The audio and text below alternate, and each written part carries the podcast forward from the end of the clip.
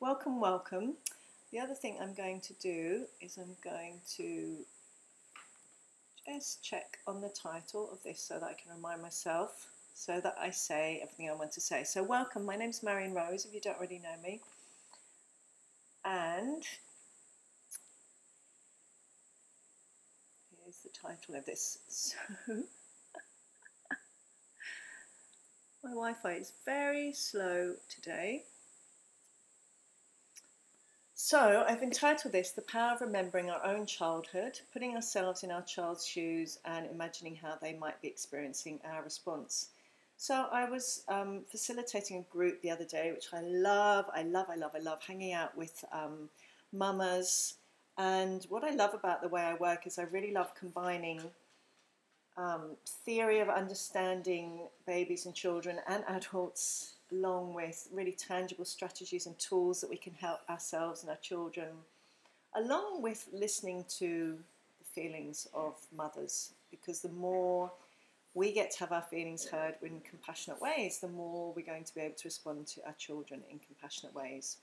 And what I really love um, thinking about the way all these pieces fit together. So, if you've recently been doing this, if you've been connecting in with your own experience as a child, maybe particularly something that was not so enjoyable that you experienced, um, particularly maybe from one of your parents or both of them, and you really connected in with the repercussions of that, what, how you felt, what you actually needed, what you would actually like to say to them, um, you know, how you'd like that to be repaired, um, how you carried that in your life, what repercussions it had that can be so helpful if you're regularly doing that because then I think it, what it does is it really helps us then be much more available to put ourselves in our child's shoes because if we're um, no, because as, as a parent, things can be really hard and challenging, can't they? And often we're thinking about things from our own perspective.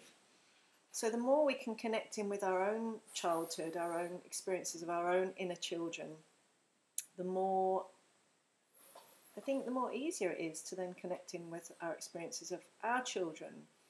And perhaps even when we're having an interaction with them, perhaps your um, child is. My dog's just here, I'm just going to move him out the way. Hang on.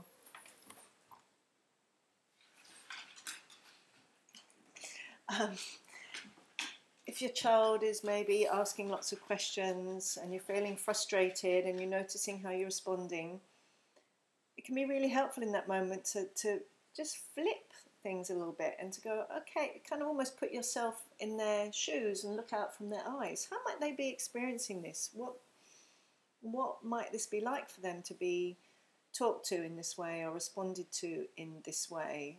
And what might they then think about themselves or think about you or you know really connecting in with that way of looking at things it can be a really really helpful thing to do and i'm really not saying ignoring our own needs and feelings. I think it's so important to do that.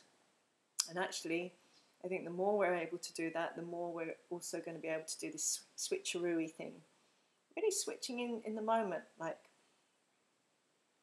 because we've because we've listened into our own inner children and we've seen, you know, when that happened repeat, repeated, repeatedly, or I had this one big experience of this, and this is how I felt, this is what I thought, and this is the conclusions I made about myself and life. The more we can do that and see those implications and what we needed to hear at the time, what we needed to receive, what, what kind of empathy, encouragement, reassurance we needed, the more we're also going to be able to actually give that in the here and now to our child because we can go, oh gosh, yeah, if I was them right now, what would I probably want? I probably want X, Y, and Z, to be seen in this way, to be heard, to be acknowledged, whatever it is. So I thought I'd just share this little piece, is really seeing these different perspectives. So really the power of having someone in particular or multiple people that you can talk to about your own experiences as a child and be really heard with loving compassion so that the child's perspective is stays in the forefront of your consciousness so that when when you're with your child at these moments, particularly it may be more challenging moments or they're doing things and you're like, why are they doing that? Or you're feeling frustrated. to yes to give yourself empathy, but maybe just to switcheroo for a minute. Okay, what might what might they be needing right now? What might they want? What might be really helpful for them to hear? And even noticing like if you're doing things that you maybe not aren't so enjoyable, like well, what what might that be like for them to hear? And if you know my work, you know I'm passionate about not hitting ourselves with emotional sticks. So this isn't about then feeling guilty. My invitation, it's it's more about feeling into them. So rather than acting out of self judgment, guilting, shoulding, have toing, but actually more through connection, connecting to our own little inner parts, and through that, connecting into our children and being able to more freely give them something, a response that's actually going to be more helpful in the moment. So, I hope you found that helpful and useful. Uh, if you're wanting to know more about my work, this is really what I bring together these different elements of our own, working with our own inner children, creating our own inner loving crew.